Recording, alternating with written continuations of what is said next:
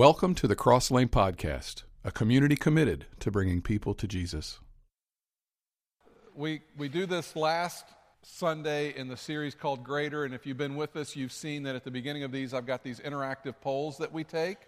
And by the raising of hands, we vote on things what we think is greater. So let's continue. I'm really excited about these that I've got for you today. Let's, um, let's, let's find out what do you think is greater Lord of the Rings. Really? That's okay. Star Wars.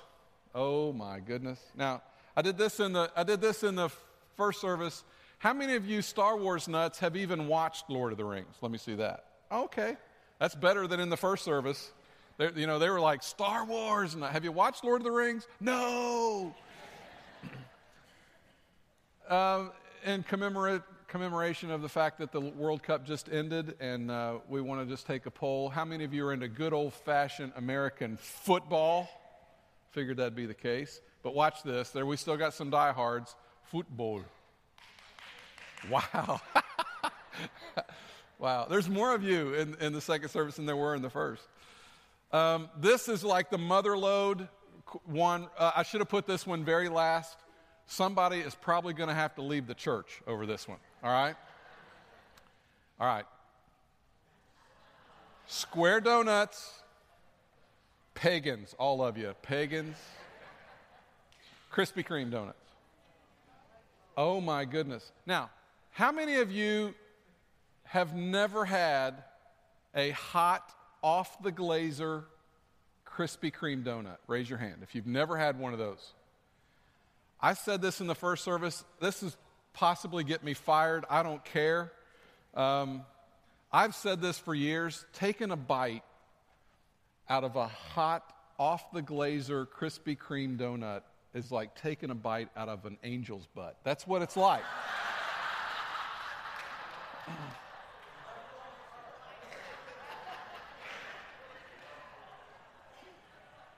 we're real around here, and we're real. Um, every year at Catalyst, there's a group of us that go down. It's different all the time. We need to, if you haven't been, we need to get you to go on that sometime. But we, we, it's a very small, it's a very small group we take every year. But a lot of people have been, and one of the parts of the trip is every night on Thursday night we go out and we get Krispy Kremes, and it's like God's will. Every night we do that. Um, the hot light is on and the, and the donuts are coming out of the glazer and we go you know press our little noses up against the glass and watch them go through and go oh look at that. And i buy like three dozen. Unapologetically i buy three dozen. I don't eat three dozen but i eat a lot of donuts. And so it's not it's not a big secret where i come down on the thing. Square donuts are fine okay? They're they're great in a pinch. I mean you can't go to atlanta to get krispy kreme. So square donuts are okay, but I, you know where I fall on that. Okay, how about this one? Nutella. How many? Okay, and then peanut butter. Now, again, how many of you who just voted peanut butter have never tasted Nutella? Let me see your hands. Oh, see, see, I think if you ever tasted Nutella, that would even out some. Um, Nutella is an interesting thing really good. Make you fat, but it's really good. Um, I'm not as I'm not as I'm not as apt to have uh, to split the church over that as I was the Krispy Kremes. Um, okay, now how about this one? How about this one? This will be a small demographic. Andre the Giant. Look at this. This is awesome. And then Hulk Hogan. Okay, all right. Um, that was fun. You guys are you guys are a lot of fun. Uh, what I tell if you're a visitor right now and you're thinking, what kind of church have I just walked into? Um, you have walked into a church full of a bunch of messed up people who are in their culture and experience different things and who take Jesus very seriously, but we don't take ourselves very seriously. Okay? So we like to laugh at things like that, and um, you should too. If you don't laugh very much, you should laugh more. It's good for you. Today we're talking about the, the last in our greater series that surrender is greater than self reliance. Surrender is greater than self reliance. And I want to talk about this idea of surrender, but I want to talk about it in the area of prayer. That's where we're going to settle today. It's, it's really cool that uh, Lizzie played uh, Take It to the Lord in Prayer. It was just beautiful the way she pr- played that. And um, it's, it's appropriate because that's what we're going to settle on today. Prayer is an interesting topic because for most of you who grew up in the church, or if you kind of grew up around church on a regular basis, there's probably not going to be anything in the message today that I'm going to say where when I say it, you're going to go, aha. You know, there's, there's probably not going to be an aha moment for you. It's, I'm not going to say something you're going to go, I did not know that. That's, it's not really that kind of message for those of you who've been in church for a long time. Because here's what I think, and I'm, I'm pretty sure about this. You probably know that you should pray. And beyond that, you, you know how to pray. Praying is really pretty simple. And if you say, no, Brett, I don't know how to pray. No, yes, you do. Praying really, talking to Jesus is just like talking to your best friend. If you've ever talked to a good friend, you know how to talk to Jesus. That's all you got to do. It's not anything fancy. You don't have to know special words. You don't have to, doesn't have to go for a long time. We're going to see that today. But it's just talking to God, it's just talking to your best friend. But at the same time, I would probably be correct if I said about you that your prayer life is lacking, right? I mean, how many of you, show me your hands, how many of you would say, my prayer life could be better? Let me see your hands. That's about what I thought. I mean, almost all of us in the room, if we're completely honest, we would say, you know, my prayer life probably could be, be, be better. Which it, it puts me in a weird spot this morning because you already know that you should pray and you already know how to pray. So the question is, what do we do with the next half hour? What do we, how do we talk about this? Because I could, you know, go into preacher ninja mode and, and try to guilt you into praying.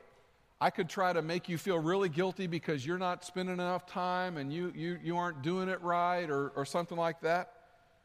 And you might, at the end of that, say to yourself, man, I, I feel so guilty. I should pray more. I should just, you know, Brett got to me this morning. I should just really pray more. And you might go home and pray like crazy tonight. And you know what would happen? Probably you'd wake up in the morning and throughout the day tomorrow, maybe you'd pray a little bit, but probably by the end of tomorrow, you would have settled back into the same routine that you currently have. Or, or maybe we could dig a little deeper and talk about why it is that we don't pray. And, and, I think that's what we need to do this morning is just, there's a lot of reasons why we don't pray. I, I, there's a lot of reasons why our prayer life isn't what it should be. I just want us to focus on a couple of them today. Um, there's a couple of things that I think cause us to stumble when it comes to our prayer life and things that kind of keep us away from having a, a better prayer life. One that we would be able to say confidently, no, I, I, my prayer life is a good part of my life and it's a, it's a good thing with me and God, and, and I'm, I'm happy with the way it, goes. So here's a couple of reasons why I think we don't pray. Number one, I think we just don't think we need them. I think we think that we don't need to pray. The reality is that many times we are like what Craig Groeschel calls functional atheists. They're people who have a, a decent theology in their head, but when it hits the ground, it's not the best of theology. When it comes to real life, it's, it's maybe not the best theology. Um, and, and I think that that statement that I just made probably covers a lot of us in the room this morning. I mean, I, I think there's a lot of people uh, who love God and, and you know want to follow God, and they I would love God with their whole heart, but but their theology is good in their head, but but when it comes to living it out, fleshing it out, and trying to be what God calls us to, that's harder, and and um, that's most of us, I think. But you would never, in a thousand years, probably, say out loud that you don't need God. Because we're smart enough to know you don't say that. You especially don't say that around church people. You especially don't say that in church. You're not going to say that, but you may live that way. And, and, we can operate our whole life under this illusion of control. And we think, you know, I've got it together. Whatever the world throws at me, I can handle it. I've got this. Now, let me just stop right here and give us a warning. We have got some very talented people in the room, okay? Some of you are, are very gifted, some of you are, are good at, at you know, producing things. Others of you are good at, at making money. Some of you are good at, at with ideas. I mean, you're, you're very talented. You're, some of you are very accomplished. Some of the stuff you've been able to achieve in your life. Some of you have set some pretty lofty goals and you've been able to hammer out and, and get to a place where you've seen some of those goals become a reality in your life. Um, the way Bill Hybels describes it is your life is, is very much up and to the right. What that means is everything's going really good for you. It's up and to the right. You know, and a, a good graph always is up and to the right. Well, that, that might describe your life. Because we've got a lot of talented people, gifted people that go to this church. And things are good. And you might look at things and you say, man, I've, everything's going my way and I'm really able to get some stuff done. But then there, there's a danger that comes along with being what I would call someone who's on the fast track, someone whose life is up and to the right. The danger is that the more self reliant you become, the more you come to see prayer as this kind of embarrassing interruption. It's this thing that, you know, you, you don't probably feel like you do very well, and you probably don't feel like you do it often enough. And it's, it's just, when you think about prayer, it's like, yeah, I'll do that, but I'll do that later. I don't have time for that right now. And, and, and, and if you're totally honest, you're probably saying, I'm not even sure that, that I need to do that. And you say things like, I don't need it, or I've got, you know, I've got this, God, I can handle this. I'm smart enough, I'm talented enough. I can make things happen. I can do this whole thing on my own. And again, we would never say out loud that we don't need God, but inwardly, in the way we live, that's kind of what we say. And so I just want to throw this out. I'm not wishing bad on anybody this morning. I hope that your life continues to go up and to the right. I want that for all of you. I, I want you to be able to smile and have great things in your life. I, I wish that for all of you. I don't wish any of you any ill will. But much of what I do as a pastor centers around someone whose life has been turned upside down. What I mean by that is this if you, you know, if life smiles on you and you're able to get a new car, I doubt seriously, and I don't really want you to, but I doubt seriously you're going to pick up the phone and call Brett and say, Brett, just wanted you to know life's good for me. I just got a new car. Well, that's great. You, you probably aren't going to call me when you get a promotion at work or a job and say, Brett, just want you to know it's up and to the right. I got a job. I got a, you know, got a promotion and raise. I got whatever. That's not when people call me. You know when people call me? Bad news. Everything was up and to the right, and then I got a note.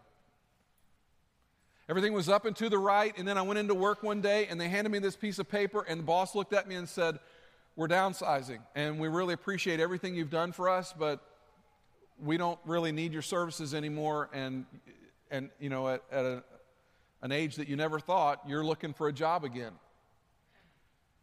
It's when you go into the doctor's office and the doctor comes in and you can just tell by the look on his face something's not right, and the news that you're going to get changes everything, and it happens that fast. That's when you call me. And it's okay. But here's the point if you're on the fast track and everything is going okay for you, if you're on the fast track and it's all cool and everything is up and to the right, I'm so happy for you. I hope it stays that way forever and ever and ever. But here's what I know because my life is this way, and I'm sure your life is this way it doesn't stay that way. We all get bad news. We all hear something, and all of a sudden everything changes. More than likely, your life will not stay up and to the right all the time because life is fragile and it's more fragile than we realize. And it's a very dangerous place to be when you think about how self reliant you can be and you start to think that you really don't need God. For most of us, me included, I think it's easy for us to come to this place where we, we, we kind of see this compartmentalized spiritual activity, this thing we call prayer and it's, it's compartmentalized. What do I mean by that? I mean, for most of us, I think that we split prayer out and we look at it differently than we look at other things in our life. For instance, um, we probably don't think about driving a car and praying at the same time. Some of you do that, I know, but, but and hopefully you do it with your eyes open. That'd be great if you'd keep your eyes open. It'd be wonderful. Um, God doesn't look at you and say, "Oh, his eyes aren't closed. He's I don't listen." You know, don't want to hear it. But, but for most of us, it's we don't think about driving and praying. We don't think about going to a game and praying. We don't think about um, even being with our family at dinner, maybe, and praying. We, we think about prayer as something that is separate. It's a separate thing. It's something that you do in a, in a given amount of time. Okay, I've got 10 minutes here that I'm by myself, and now I'm going to pray. And I'm going to do that in between, you know, the kids getting out of practice and me driving the car to go home. And so that's kind of how we view prayer. You know, it's got a beginning and an end. It's got a dear Heavenly Father, and it's usually got a thank you for this day. And at the end of it, it's got an amen, because that's how we view prayer. It's all compartmentalized, it's a spiritual thing. We, we do it a certain way, and, and you know, there's certain times we think about praying, and there's other times we think, no, I would never pray there. But what I'm trying to get you to see this morning, maybe for the first time, I want to try to get you to a place where praying becomes a little bit more like breathing for you. I want you to start thinking about praying the way you think about breathing. The Bible uses this expression, pray without ceasing. In 1 Thessalonians, it says, pray continually. How does that work? How does that work if you've come to view prayer as this compartmentalized thing that you only do at certain times? How do you pray continually or how do you pray without ceasing? And I'm not suggesting that there aren't times that you shouldn't sit down make some space and say, God, I've got 25 minutes here. I want to give that time to you. And I just, we, I need to talk to you. I need, I need you to hear me. I need to hear from you. These are the things that are on my mind. I'm not saying that you can't do that. Certainly, there are times that you would want to do that. And, you know, you have your list of stuff and you've got to talk to God about all that stuff. But what I want to get you to is a place where prayer is not just a routine for you, prayer is just not the same words you say over and over and over. Um, I, I know that when, when you're a parent and you're trying to teach your kids to pray and you teach them the little memory prayers, the little rhyming prayers, that's cool. But here's what I would tell you as a parent try to get them past that as quickly as you can. Try to move them to a place where they're using their own words and their own thoughts as quickly as they can. Now, I get it. You're trying to instill the whole concept of prayer when they're little. I get that. But when they are able to get to a place where they can think for themselves and talk and say things, you really want them to say, use their own words and say their own prayers. Because what we want is we want prayer to just be a flow of who we are and a flow of, of what's important to us and, and what's going on real time in, in the moment.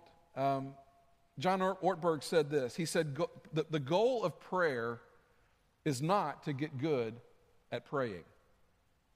And I, you know, I never thought about that, but I think that's how some of us look at praying sometimes. Like, you know, I want to get really good at praying. No, I don't care if you're really good at praying. God, does, God, God does not say this in heaven. I want to listen to this prayer because this guy can really pray. This guy over here, not so much. You're going to have to wait. I want to hear this prayer. No, that's not how, you don't have to get good at praying before God listens to your prayer. Getting good at it's not the goal. The goal of prayer is not to set the record for the longest prayer. Okay? I, I have literally heard people talk about somebody who prayed, and they, they'll say stuff like, Oh man, did you hear how long that prayer was? God must have really loved that prayer. That prayer was so spiritual. That was just a great prayer. And I'm, I'm like, Do you hear yourself? That, you know, to quote a line from O Brother, Where Art Thou? That don't make no sense. Right? But, but people think that because someone prays long or because they use big fancy words or because they were eloquent when they prayed, that somehow God must be way more impressed by that than they are with your prayer because you think, you probably think, I'm really not that good at it, and I really wonder if God even hears me. Because I can't pray like that, dude. And God doesn't want to hear from me because it's, it's always the, I'm always worried about the same stuff. But to somehow think that because your prayers are long or because you're more spiritual than somebody, because you've got this great prayer language, the goal of prayer is to get to a place where you live all of life and you speak all of your words in the joyful awareness of the presence of God. Let that settle in on you. Prayer's not compartmentalized spiritual activity. This is what prayer is. The goal of prayer, I'm going to go slow, is that I want to live all of my life I want to speak all of my words in the joyful awareness of the presence of God.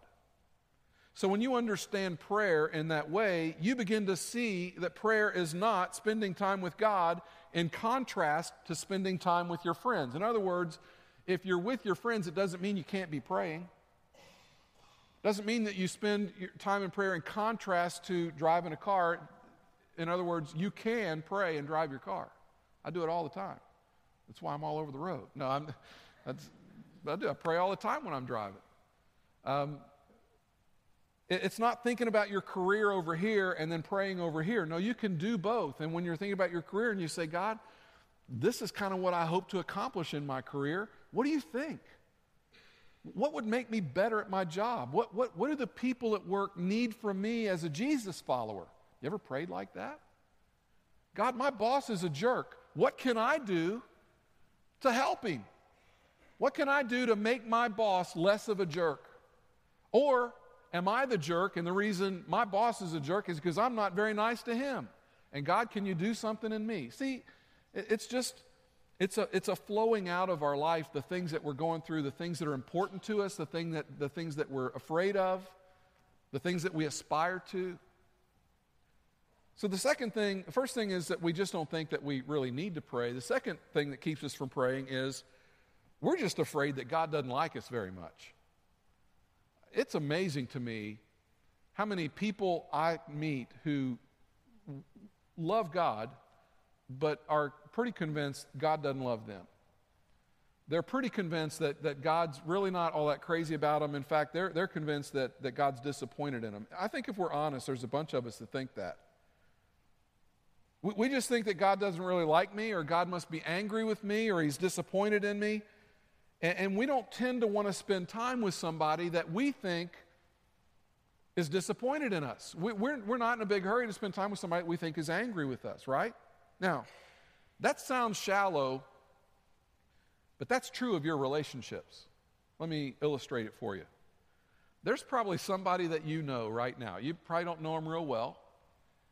And when you think about them,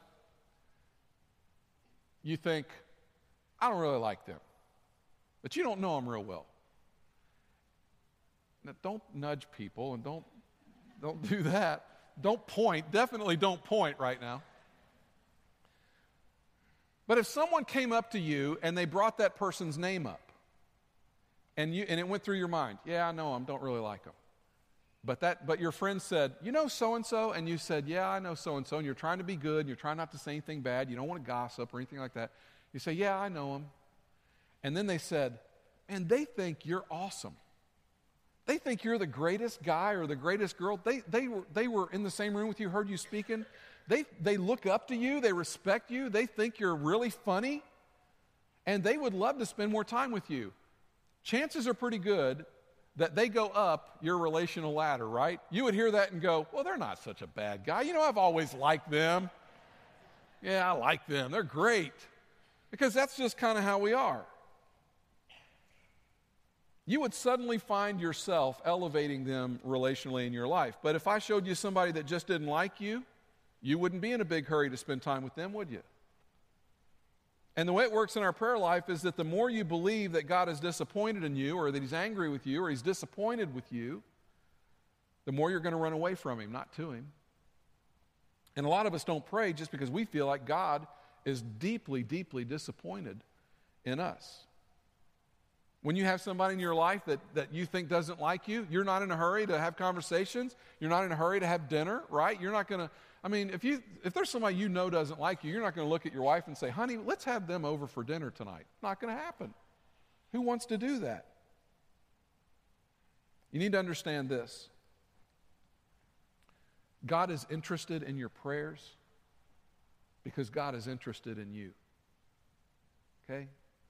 God likes you that's probably the hardest thing I've got to convince people of in my job is to get them convinced that God actually likes them. Because I think a lot of people think God doesn't like them.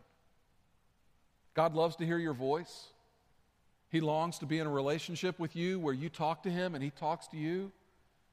He cares deeply about what's going on in your world. He, when, when you're broken, when you're hurt, when things are, are not going the right way, that matters to God.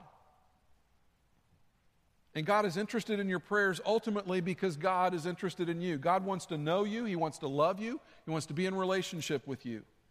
More than you being a nice person, more than you getting a good job, even, God is interested in you as a person. And I think we really struggle with this idea that God wants to be with us. But in our minds, we say, well, see, Brett, I can't even see him. I mean, how am I supposed to talk to somebody I can't see, I can't hear, I can't touch him? I mean, it's hard. It's, it's hard. It is hard. I get that. And whenever I struggle with that, I always go back to Jesus. It, you know, whenever you are going through stuff and you're trying to figure out how to bring God into it, just try to get back to the basics. Try to get back to Jesus and, and ask yourself, you know, what would God say? How would God respond? I want to look to Jesus for that. And there's a great story in Luke chapter 10. If you've got your Bible, Turn to Luke chapter 10. We're going to knock this out real quick. Luke chapter 10, along about verse 38. I actually did a sermon uh, out of this passage. I've done, I've preached on this several times. But there's a sermon on our website called Human Being. If you've never heard that, I don't do this very often, but I would encourage you to go online and listen to that sermon called Human Being because it's out of this passage and it's some of the best stuff I've, I've ever taught. Verse 38 chapter 10, verse 38. As Jesus and his disciples were on their way, he came to a village where a woman named Martha opened her home to him. She had a sister called Mary who sat at the Lord's feet listening to what he said. But Martha was distracted by all the preparation that had to be made. She came to him and asked, Lord, don't you care that my sister has left me to do the work by myself? Tell her to help me. Verse 41 Martha Martha. Now, I'm just going to stop right there and tell you when the Lord says your name twice, you're probably in trouble, okay? Probably in trouble. He's probably going to get after you. Martha, Martha, Lord answered. You are worried and upset about many things, but few things are needed, or indeed only one. Now, when Jesus, this is just a Bible study tip for you, little hint. If Jesus ever says there's one thing that's most important, get your pen ready to write that down because you want to know what that is. Martha, the Lord answered, You are worried about, and upset about many things, but few things are needed, indeed, only one. Mary has chosen what is better, and it will not be taken away from her. Now, that, that's pretty serious. Martha, you got to get this you were created for relationship with me. And all this running around and all this preparation that you're doing, I don't know if you know this or not, but I've fed over 5,000 people at one time. If I wanted us to eat, I could make a meal. We don't, I don't need you in the kitchen getting everything ready. When it's time to eat, I can get us to eat. That's not a problem for me. I'm Jesus. But Mary understands that I'm not going to be here very long, and she's been right here at my feet listening to me in relationship with me while you've been in there getting busy doing all this stuff in the kitchen, you should have been in here with Mary.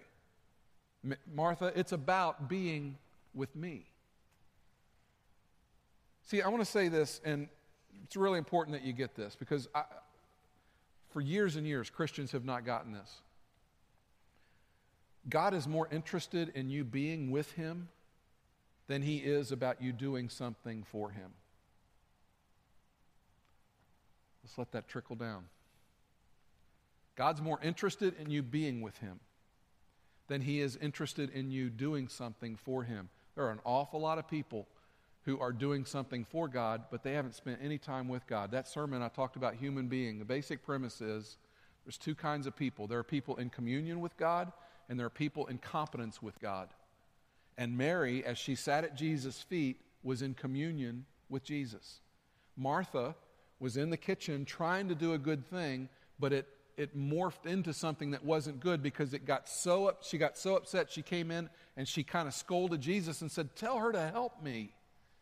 And basically, what Jesus is saying is, Martha, you've wandered off into competence and it's all about what you're doing. Mary gets it.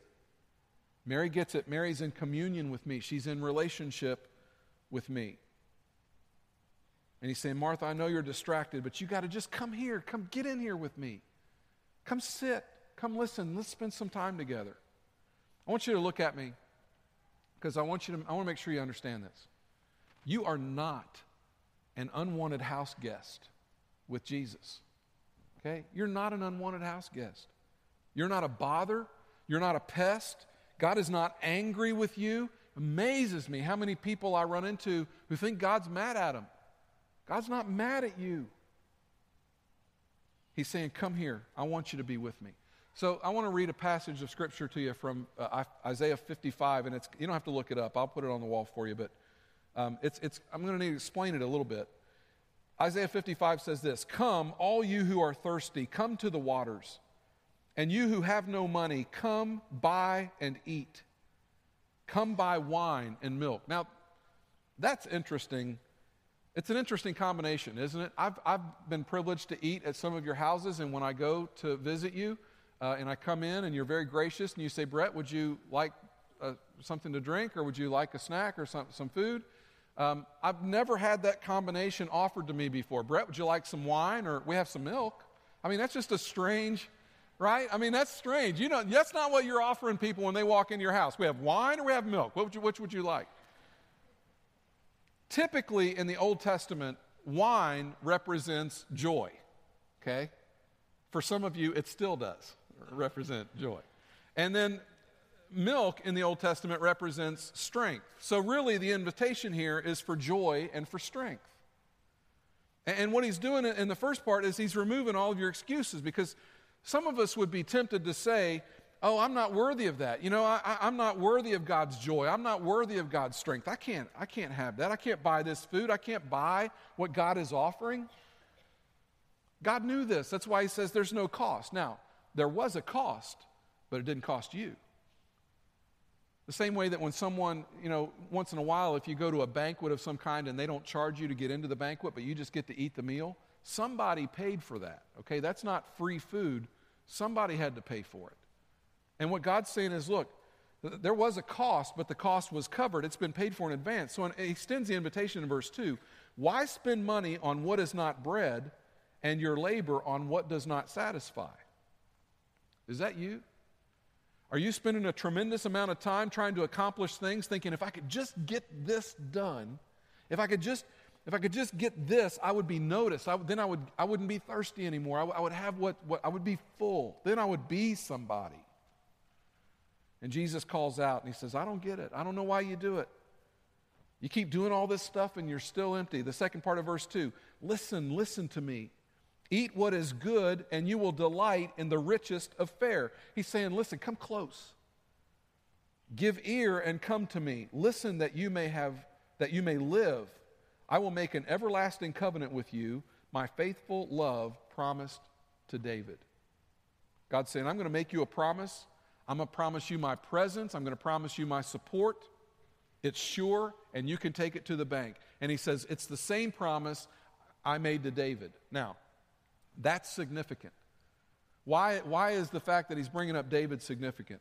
It's significant because David had quite a past, didn't he? David had a tendency to get lazy once in a while. Um, he would send his armies out, and David would not accompany the armies. One time he did, he did that. He was a king. He was supposed to go off to war with his army. And one time he stayed behind. And when he did that, he was out walking on his roof and he looked down and he saw his neighbor's wife taking a bath. And he decided to watch that. Now, guys, here's a hint for you it's okay for you to watch your wife take a bath. It's not okay for you to watch the neighbor's wife take a bath, okay? Don't do it. It's not good. And so that's not cool. He ends up having an affair with her. She gets pregnant by him. And he has a choice. He can come clean and he can say, God, I'm sorry. I, you know, I, I messed up. I, if there was a way I could take it back, I would. But he doesn't do that. He's on the fast track. It's all up and to the left, up and to the right for David. You know, he's, he's a fast track kind of guy and he's self reliant. And so instead of confessing to God, he decides that he will fix it himself. And he does this. He, he has the neighbor, Uriah, he has him murdered on the battlefield. What I'm trying to say is David has a list. I have a list. You have a list, right? What I'm saying is, David's list is probably worse than your list. And God said, even David and his list and all his mess ups, my love, my grace, my presence, my support, it's sure It's true. It's for David. It's for you. It's for all of you. It's for every person who's ever messed up on the planet. It's for every person who feels far from God. I'm for you. That's what God would say. It's true for you. It is God's presence, it is God's support, and it is available to every single one of us. There was a cost, but the cost has been paid. You know, Isaiah 5 kind of reminds me of the, the Lord's Supper. We, we, you know, we, rec- we recognize that at the beginning here. And in the Lord's Supper, Jesus is with his disciples, and he knows what's about to happen. And he says, Guys, I want to do something that you're going to remember forever. I want to do something that, that even years from now, you're going to call it to mind, and it's going to be very special for you. Um, I want you to remember the significance of what I'm about to do, and I want you to remember the significance of this night. So they're having this meal, and he takes the bread and he breaks it, and he blesses it, and he, you know, he says, This is my body, it's been broken for you. He reaches for the wine, he does the same thing, he passes it to the disciples, they all drink. He basically says, Drink my blood, which is kind of a weird kind of thing to say. And he said, Every time you do this, I want you to remember me. I want you to remember my enduring love. I want you to remember my presence. I want you to remember the cross. I want you to remember grace. And he said, You're invited to this table. You didn't earn a seat at this table. The fact that you can come boldly, the fact that we come in here every Sunday, and the fact that many of you wake up every morning or whenever you do your prayer time or your quiet time or whatever, anytime you go to God in prayer, and you boldly go to the throne of God and you make a request or you tell God what's on your mind, and we do that without any thought that He might just take us out right there. We do that because of what Jesus Christ did on the cross for us. We haven't earned the right to go to God like that. Jesus did that for us. It's a gift. You can't pay for it, you didn't earn it. But I want you to receive it, Jesus would say, because I want you to understand that I want to be with you. Jesus going to the cross is why we can approach God with great confidence. It's not about what you and I have done, it's about what Jesus has done. And hear me when I say this it's not about who you are. It's not about who you are that says, well, I'm bad. I can't, you know, God don't want to hear from me. No. You can go to Christ you can pray to Jesus. You can talk to the Lord because of who He is. And He's full of grace. And He loves you. And he's, he doesn't, he's not disappointed in you. And He doesn't dislike you. And He doesn't look at you and think, oh, can I run the other way? No. If you're a parent in the room, let me say it like this. You know, when you're a parent, your kids and your kids let you down and they do things and you think, man, I wish they hadn't done that. I mean, that's, I hope that they would have done better.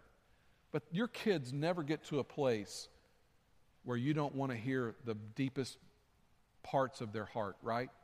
Your kids, no matter how much they misbehave, no matter if they break your best china, no matter what they do, you get angry and you get disappointed, but you never get to the place where you don't want to hear from them, right? You want to know what they're afraid of, you want to know what their aspirations are. You want to encourage your kids, you want to lift them up always. If you understand that as a parent, why can't you understand that in your relationship with God? He's crazy about you. If I want to see your eyes light up, I just ask you about your kids. You want to see God's eyes light up? Ask him about Cross Lane. Watch his eyes light up. He's crazy about you. He loves you. And he created you for a relationship with him. So when you pray, don't make it this compartmentalized thing. Let it be an outflow of everything you do. God, I'm here watching my kids play ball. This is just the most amazing thing. Thank you for my kids. God, I'm, i know I'm not the best parent, but I want to be. Show me what it looks like. If you're driving the car and somebody pulls out in front of you, God, I don't want to get mad at them. Maybe they're in a hurry. I, I want to pray for them. Now help me not get mad at them. You know, just let your prayer life be an outflow of your life. Don't compartmentalize it, let it flow. Let's pray together. God, there's so much to follow in Jesus that people tell us that we ought to do or we got to do, or if we're really Christians, we do this. It's really pretty simple. You made us for relationship. Relationships are about communication. You want to talk to us and, and you want to hear from us. So, Father, this week, would we just maybe take some baby steps where everything's not so compartmentalized and there's a time to pray and a time to drive and a time to eat and a time to work, that, but maybe that prayer covers all of that and we're so aware of your presence with us at all times.